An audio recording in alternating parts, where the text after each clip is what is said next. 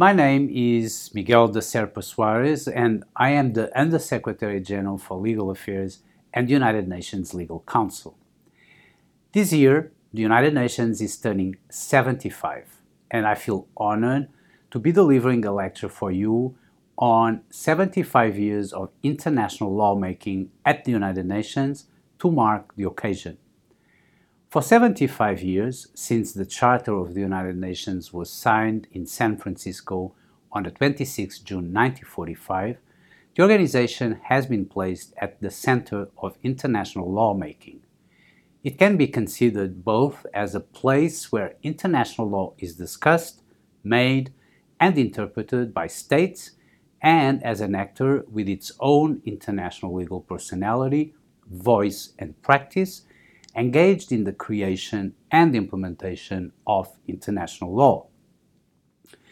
This lecture outlines the extraordinary contribution of the United Nations to the development, codification, and implementation of international law in branches ranging from the law of treaties to the legal principles governing the protection and preservation of the marine environment, criminal responsibility, for grave violations of international humanitarian law. It pays particular attention to the areas of international law that the work of the United Nations Office of Legal Affairs, established in 1946, has directly contributed to. The Charter of the United Nations is itself the most fundamental contribution made by the member states of the United Nations to the international legal order and with the remarkable provision in Article 103 of the supremacy of the Charter over other international obligations, the first building blocks of a new international legal order were laid. The key provisions of this new legal order, such as the prohibition of the use of force, the curbing of nuclear proliferation, and the role of the Security Council, is the maintenance of international peace and security, have succeeded in avoiding the repetition of all out global war. The legal order that has emerged from the Charter has also paved the way for the creation of entirely new areas of international law, such as the law of international development, international human rights law, and international environmental law. I will discuss first how the United Nations has contributed to the codification of the foundational infrastructure of the international legal order, as well as the development of the multilateral treaty framework that underpins the crucial elements of this legal order. I will then address two specific areas in which the making of international law at the United Nations has been particularly successful and continues to this day the law of the sea and the law of international business. I will then turn to the normative and interpretive role of the United Nations as an actor in its own right, specifically in relation to peacekeeping, uh, international criminal responsibility, the privileges and immunities of United Nations officials, and their criminal accountability. I will then look ahead to the next 25 years and discuss some current and future issues where the United Nations can contribute to preserving and strengthening the international legal order. Now, starting with the foundational infrastructure of the international legal order, I will begin, begin by discussing how the United Nations has contributed to the codification of the foundational infrastructure of the international legal order.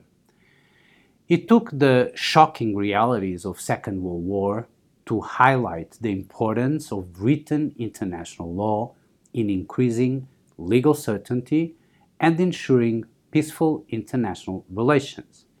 The drafters of the Charter of the United Nations included Article 13, paragraph 1a, which has proven to be the crucible of international lawmaking at the United Nations over the past 75 years. Now, this provision states that, and I quote, the General Assembly shall initiate studies and make recommendations for the purpose of encouraging the progressive development of international law and its codification. It is under this provision that the major foundational developments establishing the infrastructure of international law and international relations have been achieved. And these developments have included the law of treaties, the law of international responsibility, the law of diplomatic and consular relations, major advances in international criminal law, international environmental law, and a series of treaties addressing international terrorism, to name just a few. And many of these foundational developments have taken place through collaboration between the Sixth Committee of the General Assembly, the Legal Committee, established by the Assembly at its first session in 1946, and of course the International Law Commission, established as a subsidiary organ of the Assembly in 1947. The Sixth Committee consists of the legal experts of the member states' permanent missions in New York who present the legal and policy views of the governments they represent. The Commission consists of members who possess recognized expertise and qualifications in international law, elected by the Assembly to carry out their functions independently. Now, the best known of these foundational developments is the 1969 Vienna Convention on the Law of Treaties, which lies at the heart of international law and international relations among states, regulating such fundamental questions as the conclusion and entry into force of treaties, their binding force, invalidity, and termination. For five decades, the Convention, its travaux préparatoires, uh, and the work of the International Law Commission have provided the lens through which states, judges, legal practitioners, and scholars all over the world address treaty questions. The convention has 116 states parties uh, as of today, but its reach and the influence are significantly greater, with much of the convention reflecting customary international law. Other pivotal and foundational treaties produced through the collaborative efforts of the International Law Commission and the Sixth Committee include the 1961 Vienna Convention on Diplomatic Relations and the 1963 Vienna Convention on Consular uh, Relations. These conventions are also at the center of international relations. Additionally, states have adopted a number of important conventions on the basis of the International Law Commission's outputs, for example, on the reduction of statelessness, special missions, the protection of international protected persons, including diplomatic agents, and international criminal law. The Commission's output has also, on occasion, served as inspiration for regional agreements and while many of the foundational treaties were uh, being adopted in the 60s and 70s, the international legal order itself was undergoing fundamental changes. Now, the 75 year lifetime of the United Nations has marked the evolution of international law from a system applica- applicable among 57 member states to a universal and multilateral legal order in which 193 member states and two non member observer states from all corners of the globe participate. In the words of Judge Yusuf, President of the International Court of Justice, this, and I quote, represents a profound societal change involving the emergence of a diverse body of actors, each with their own culture, customs, and legal traditions. And these changes lay the foundation for the formation of a universal international legal order. End of quote. Now, these profound changes have contributed to the increasingly challenging task of codifying foundational rules of international law. This is illustrated by the International Law Commission's 2001 articles on the responsibility of states for internationally wrongful acts, which concern such foundational matters as knowing what are the consequences of violations of international law, to whom responsibility is owed, and what forms reparation should take. Even though the Sixth Committee has been unable to achieve consensus for nearly 20 uh, years on the need to negotiate the Articles Interconvention, they equally form an essential part of the architecture of international law. No legal order, including that of international law, can exist coherently without a system of responsibility.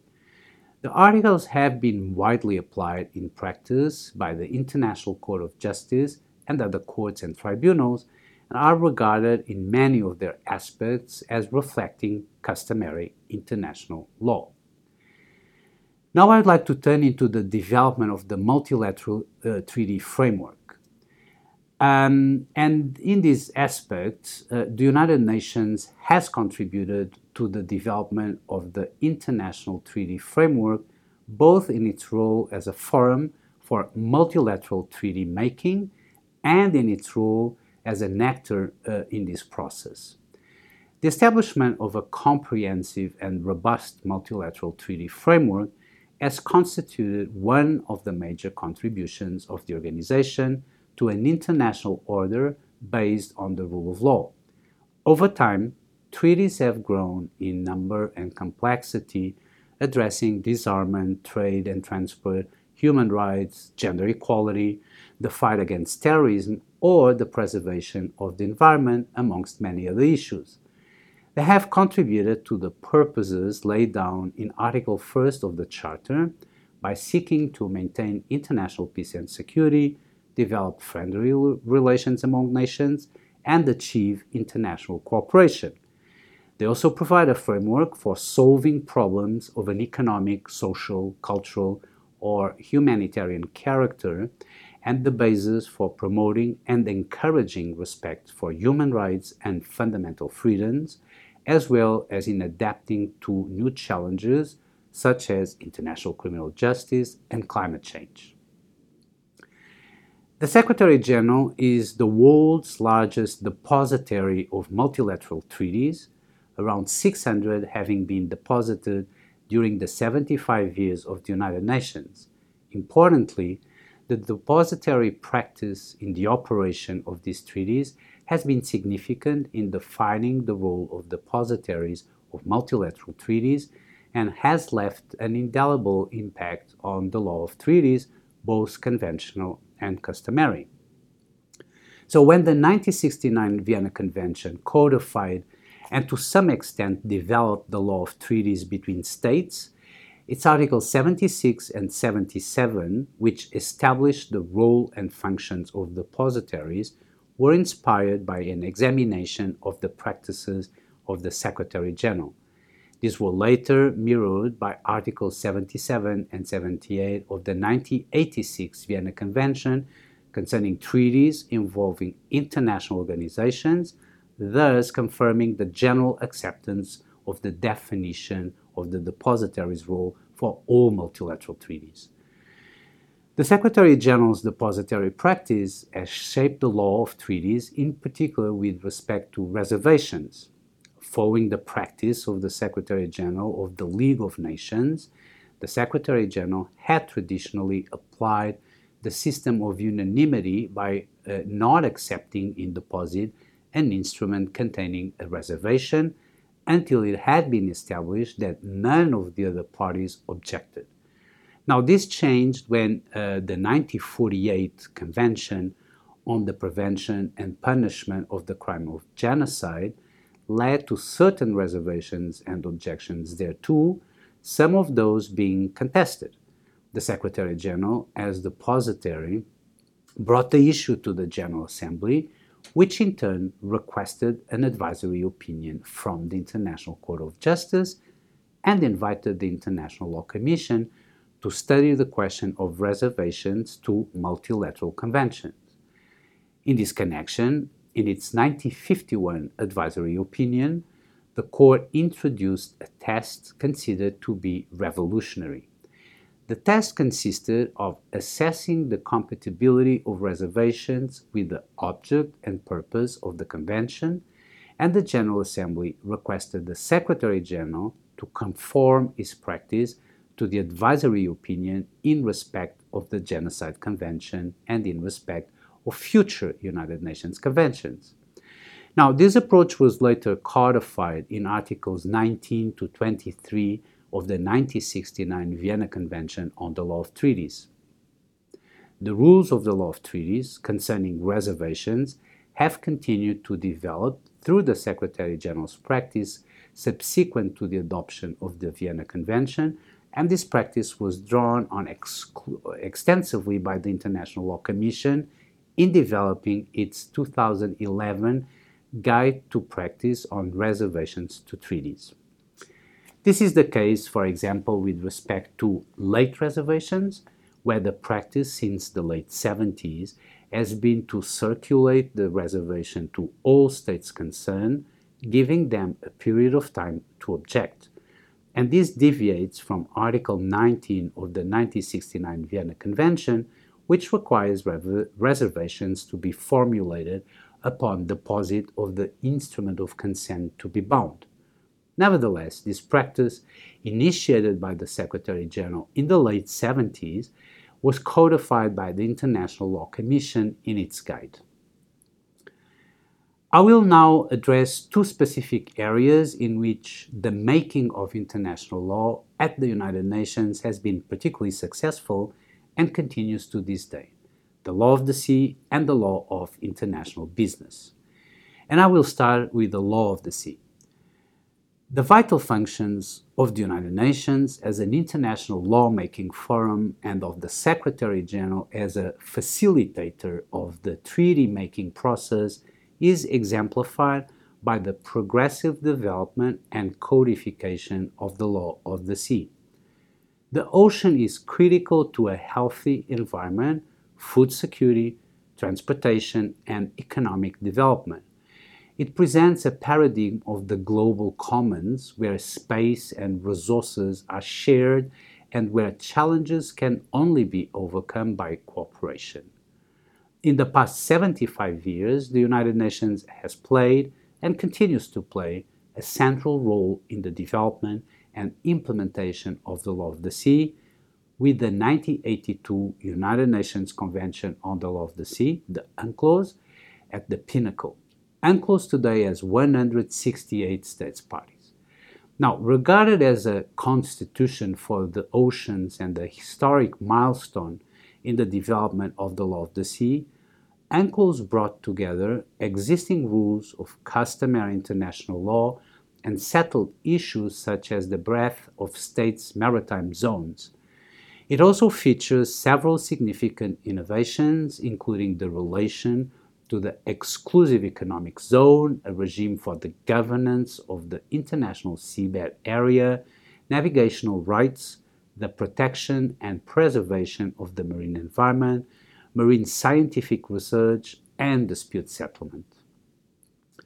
UNCLOS is supplemented by two implementing agreements. The Part 11 agreement was negotiated through informal consultations convened by the Secretary General and addressed the concern of certain states relating to the deep seabed mining provisions of UNCLOS that were preventing them from becoming states parties. The United Nations Fish Stocks Agreement was negotiated at the conference convened by the General Assembly. This agreement sets out detailed regulations for the conservation and management of certain straddling and highly migratory fish stocks as envisaged by UNCLOS.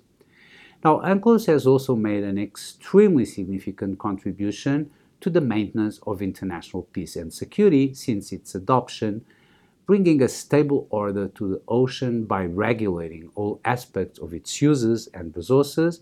It promotes legal certainty by setting out agreed limits to the maritime zones in which states enjoy sovereignty or sovereign rights and jurisdiction,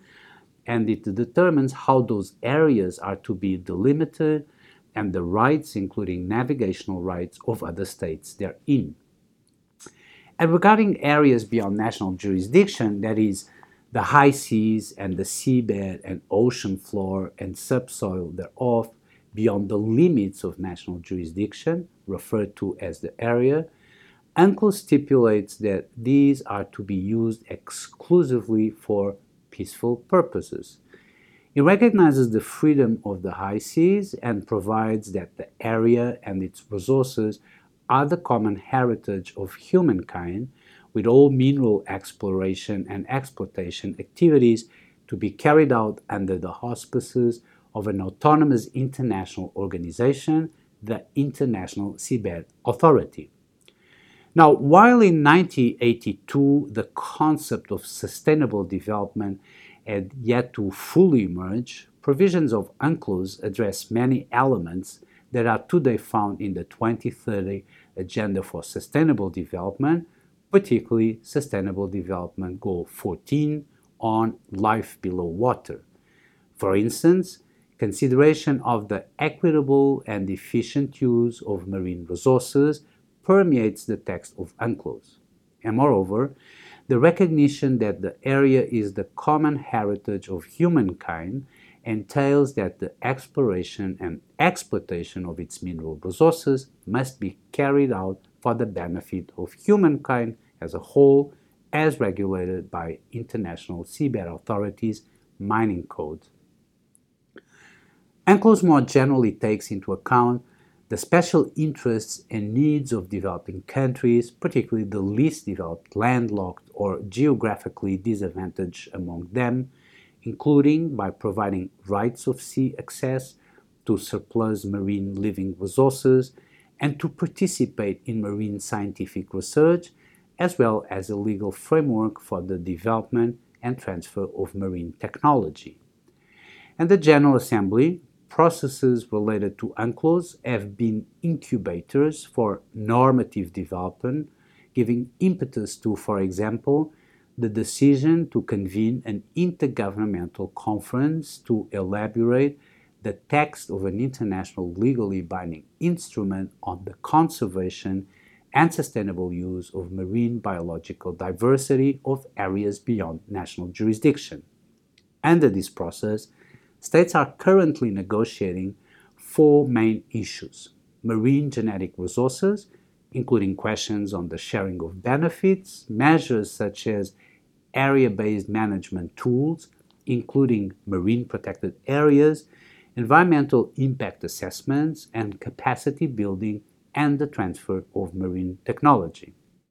Since the problem of ocean space uh, are uh, closely interrelated and uh, must be considered as a whole, cooperation and coordination at national, regional, and global levels remain essential in order to achieve the integrated management and peaceful and sustainable use of the ocean. I would like now uh, to turn to the development of international business law. And this is another fundamental and often overlooked aspect of codification and international lawmaking at the United Nations.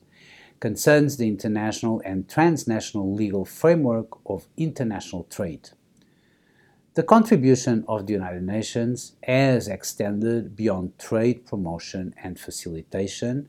to cover the law of international trade, motivated by the belief that international trade cooperation among states is an important factor in the maintenance of international peace and security.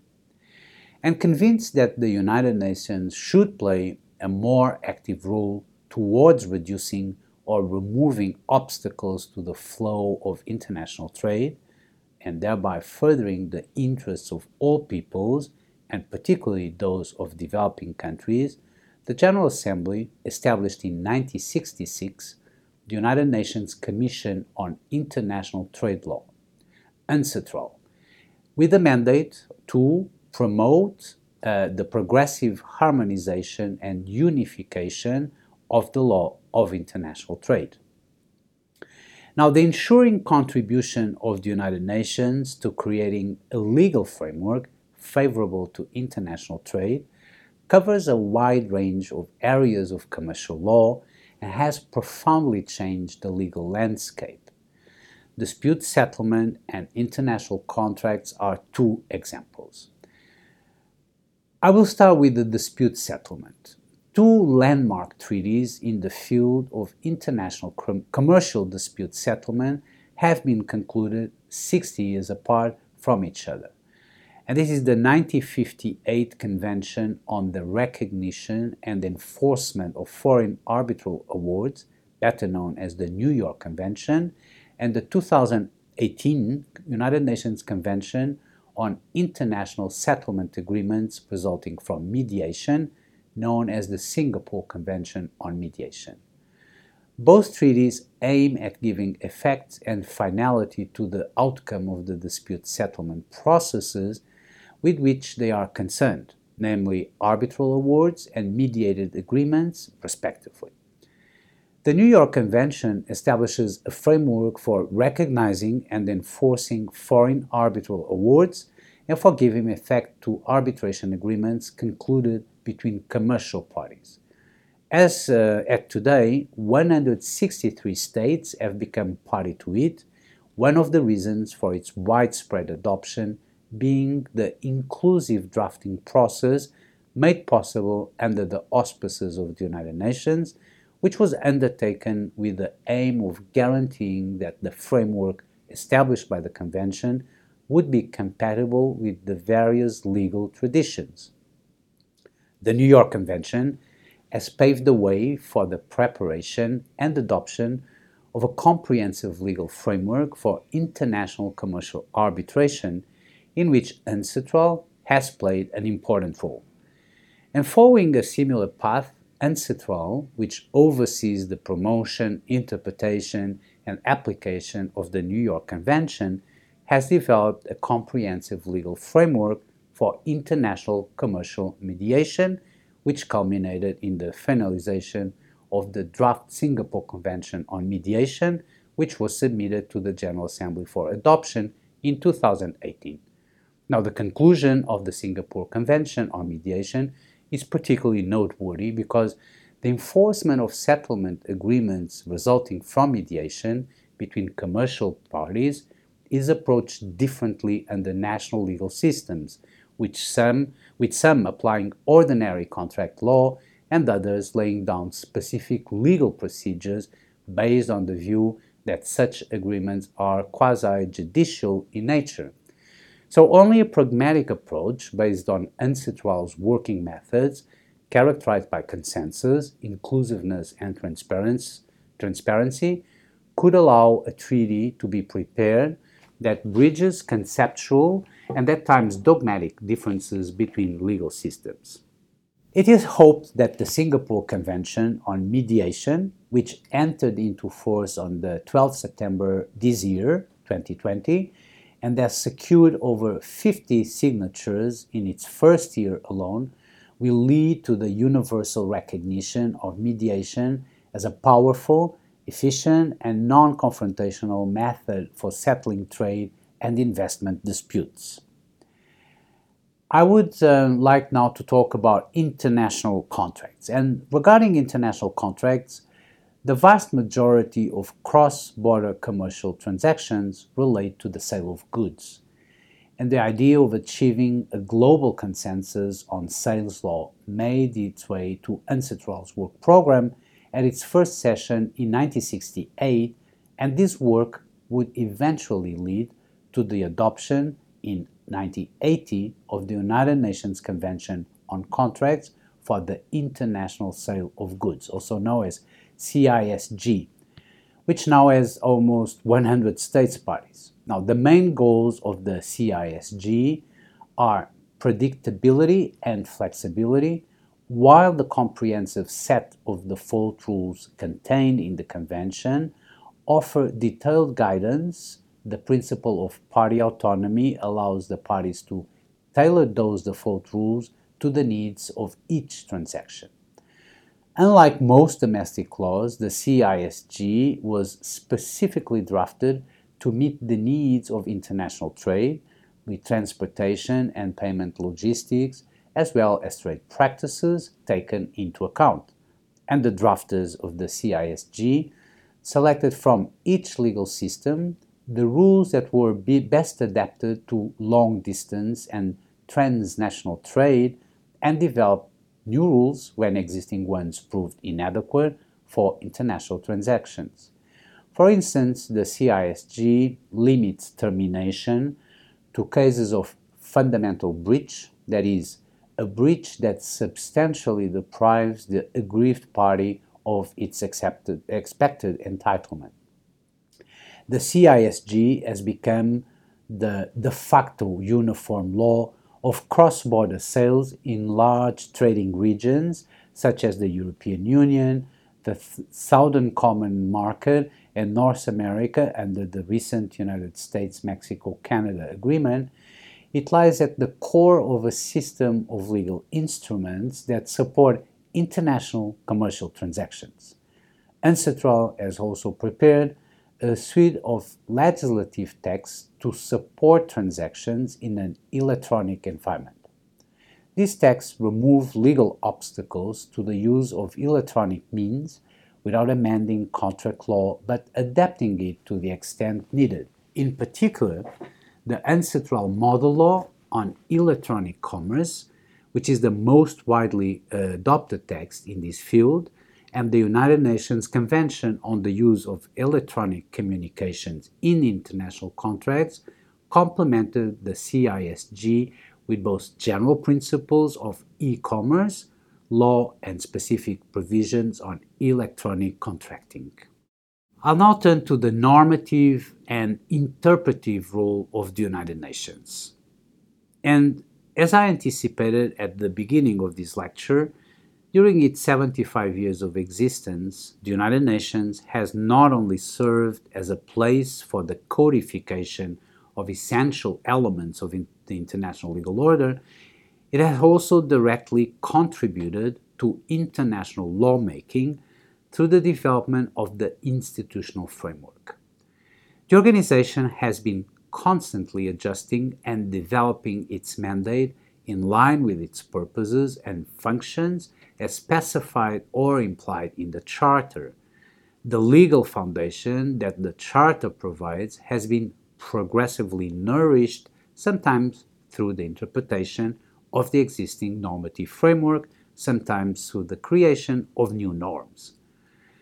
Now, in the first aspect, the United Nations has played a key role in the development of international criminal law, both through the codification and development of substantive norms, as well as through the establishment of an institutional framework for their enforcement, and the organization's efforts to seek accountability for international crimes gained renewed impetus in the early 90s with the establishment of the International Tribunal for the former Yugoslavia, the ICTY, the first international criminal tribunal since the Nuremberg and Tokyo war crimes tribunals. In establishing the ICTY, the United Nations played a seminal role in the creation of the contemporary architecture of international criminal justice, as well as the establishment of the normative global culture of criminal accountability. Since the establishment of the ICTY, a number of criminal tribunals have been established by the United Nations or through the negotiation with the United Nations, including the International Criminal Tribunal for Rwanda, the ICTR, the Special Court for Sierra Leone, the Extraordinary Chambers in the Courts of Cambodia, and the Special Tribunal for Lebanon. Now, these United Nations and United Nations assisted criminal tribunals have laid the groundwork for an expansive development of international criminal law through their statutes, rules of procedure and evidence, and jurisprudence.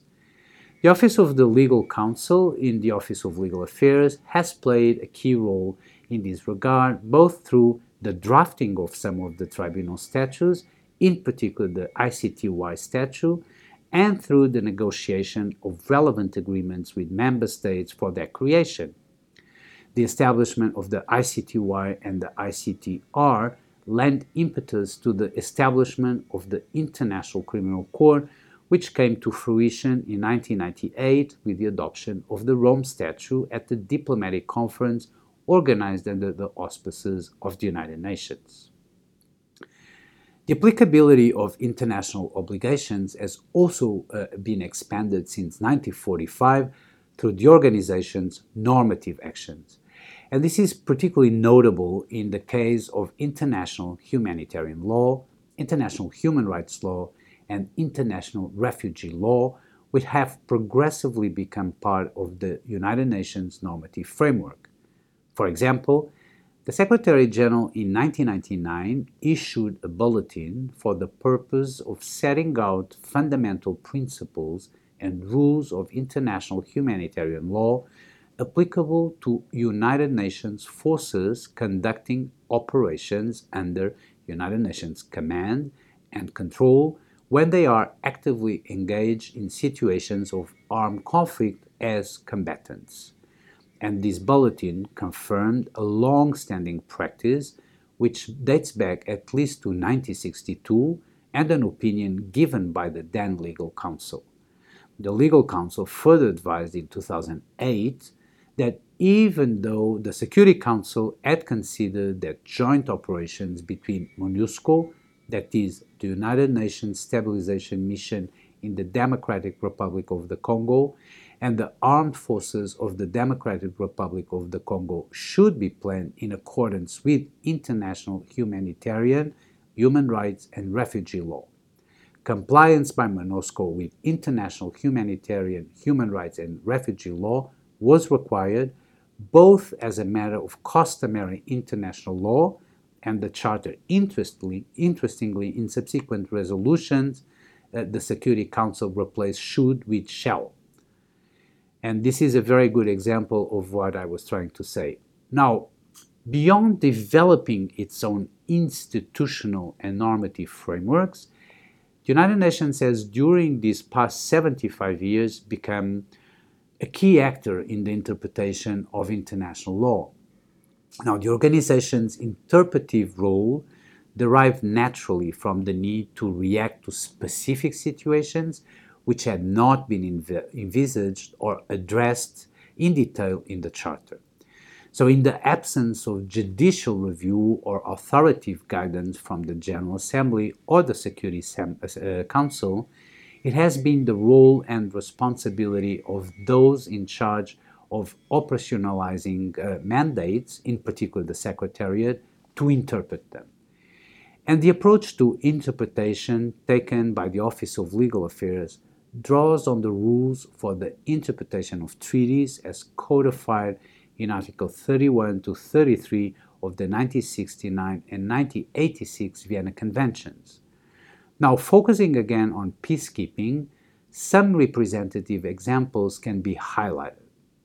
In a legal opinion in 2003, the legal counsel stated that the question whether Security Council Resolution 1509 of 2003, establishing the United Nations mission in Liberia, had authorized the mission to use armed force to discharge any of its mandated tasks and not just in self defense, depended on, and I quote, the ordinary and natural meaning which was to be given to its terms when they were read in the context of the resolution as a whole and in the light of its object and purpose and against the background of the discussions leading to and the circumstances of its adoption. End of quote. Together, these elements led him to conclude that authorization to use force had been given. In 2008, the Legal Counsel interpreted the mandate of the United Nations mission in the Democratic Republic of Congo to ensure, I'm quoting, the protection of civilians under imminent threat of physical violence, end of quote, as set out in Security Council resolutions, namely 1756 of 2007 and 1856 of 2008, to encompass not only the mounting of reactive operations, but also proactive operations. Now, in support, the legal counsel drew on the general principle of international law, elementary considerations of humanity affirmed by the International Court of Justice in the Corfu Channel case. I will now discuss criminal accountability of United Nations officials and experts on mission. The international lawmaking and interpreting role of the United Nations is further informed by the legal practice of the Secretariat in relation to specific areas of its operations. One such area of particular importance relates to the criminal accountability of United Nations officials and experts on mission. In Articles 104 and 105 of the Charter, the United Nations was accorded such legal capacity and such privileges and immunities as are necessary for fulfilling its purposes. These provisions were further elaborated in the 1946 Convention on the Privileges and Immunities of the United Nations, the General Convention as we call it. Now, while the privileges and immunities of the United Nations are intended to enable the organization and its officials to fulfill the purposes of the United Nations, the immunities of the United Nations, including the immunity from legal process enjoyed by United Nations officials or experts on mission, do not extend to shielding from accountability those who have engaged in criminal conduct. Both the Secretary General and the organization's member states have recognized the importance of ensuring criminal accountability for such conduct.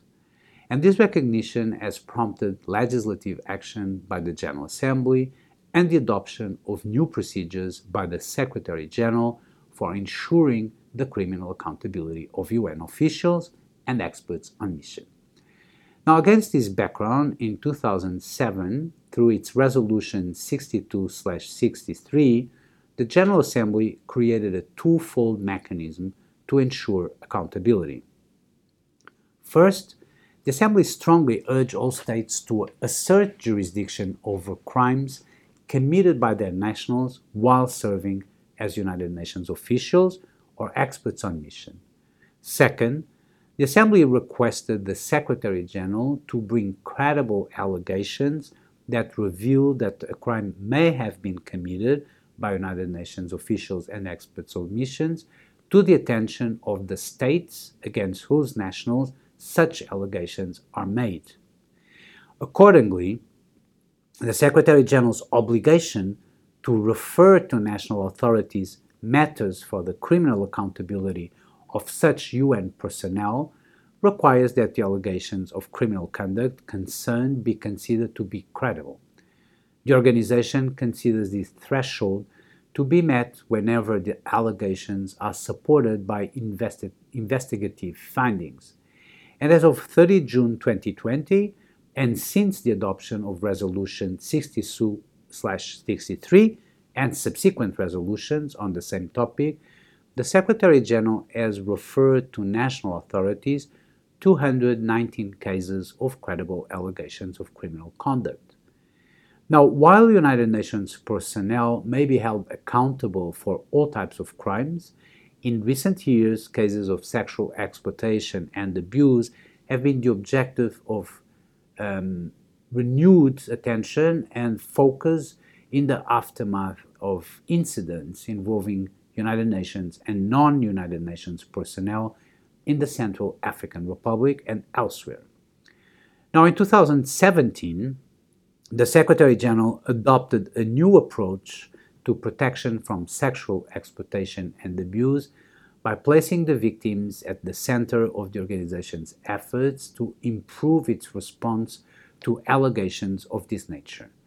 These efforts have contributed to an evolving international legal practice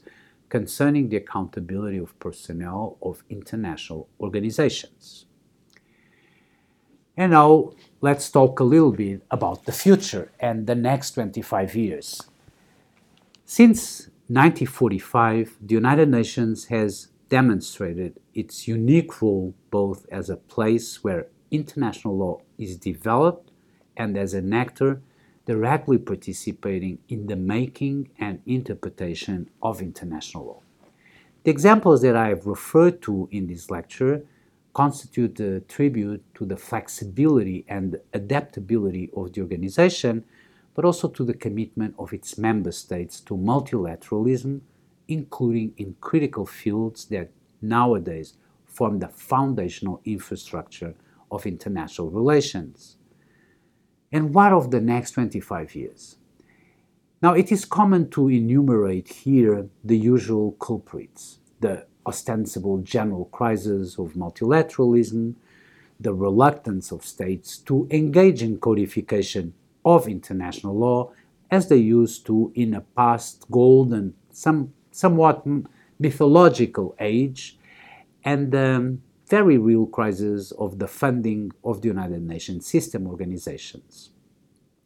This is usually followed by a never expanding list of long waited and never accomplished results in various international lawmaking projects, spanning from the definition of terrorism to complete nuclear disarmament and the way to more doctrinal issues such as the ever elusive Convention on State Responsibility, codification of international law, the aged goals, that sometimes in the past 50 years and may not be coming back. Now, international law as a language employed by states to interact with one another and achieve international cooperation must thus necessarily be in decline. And one aspect of this criticism is perhaps linked to an overreach in our expectations. If the principle of sovereign equality of states is taken seriously, as envisaged in Article 2, Paragraph 1 of the Charter, then any assessment of progress in international lawmaking must take realistic account of the panoply of divergent positions of member states on several key issues. There may also uh, come a point at which excessive claims regarding the scope of the law's protection, for example, in the human rights context, may itself undermine compliance uh, by states with their obligations. Now, sometimes what is perceived as a crisis of mutualism is simply lack of consensus among member states, which is an entirely physiological situation, and precisely what multilateralism is meant to accomplish. So I propose an alternative outlook leading to more optimistic predictions. The Charter established the United Nations as the main international forum dedicated inter alia to achieve international cooperation in solving international problems of an economic, social, cultural, or humanitarian character. These problems at the global level continue to abound. International law will be an essential tool to address what may be two of the most crucial issues of the next 25 years our relationship with the planet we inhabit and our relatively new abilities to interact with one another or even wage war in cyberspace. Now, in relation to the environment, the United Nations is now raising awareness and preparing the relevant legal framework to fight climate change and its direct causes and consequences deforestation, the degradation of the atmosphere, impacts on the oceans, and sea level rise and this is considered an absolute priority by the Secretary General and the United Nations bodies, including the International Law Commission. In, in 2019, so the International Law Commission established an open ended study group on the topic of sea level rise in international law, which will consider a number of important questions, including with respect to the law of the sea, the potential effects of shifting baselines on maritime zones, the exercise of sovereign rights and maritime boundaries, issues concerning the continuity or loss of statehood, and questions surrounding the protection of persons affected and displaced by sea level rise. Now, in relation to cybersecurity, the question of how to apply existing international legal frameworks such as international humanitarian law, the law on the use of force, and international criminal law goes hand in hand with the possible development of new rules and international standards. The United Nations Open Ended Working Group and the group of governmental experts on developments in the field of information and telecommunications in the context of international security have been tasked with taking relevant processes forward. So, without doubt, many more problems will arise in the coming 25 years, and some of which we cannot even imagine at present. So, throughout the history of relations among peoples, multilateralism has had its expansive and contracting phases, which are cyclical in nature. At the time of this lecture, the world is in the midst of the worst pandemic for about a century. The urgency of international cooperation could not be more aptly illustrated or brought to the fore. It is in such times of emergency and apparent chaos that we have usually learned to come together as humankind.